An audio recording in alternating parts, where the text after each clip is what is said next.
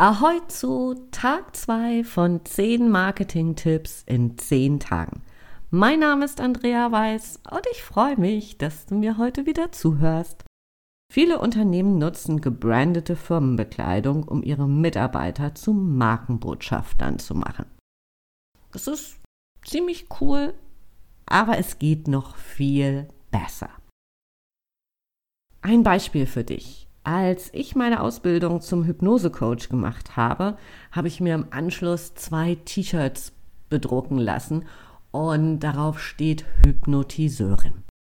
Und wann immer es so die Gelegenheit gibt, abhängig vom Event, ziehe ich diese T-Shirts an.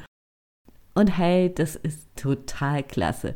Ich kriege einmal richtig coolen Response da drauf. Es ist immer etwas, worauf mich die Menschen ansprechen und schon schwupps kann ich ihnen erklären, was mein Angebot ist. Deswegen mein Tipp für dich heute.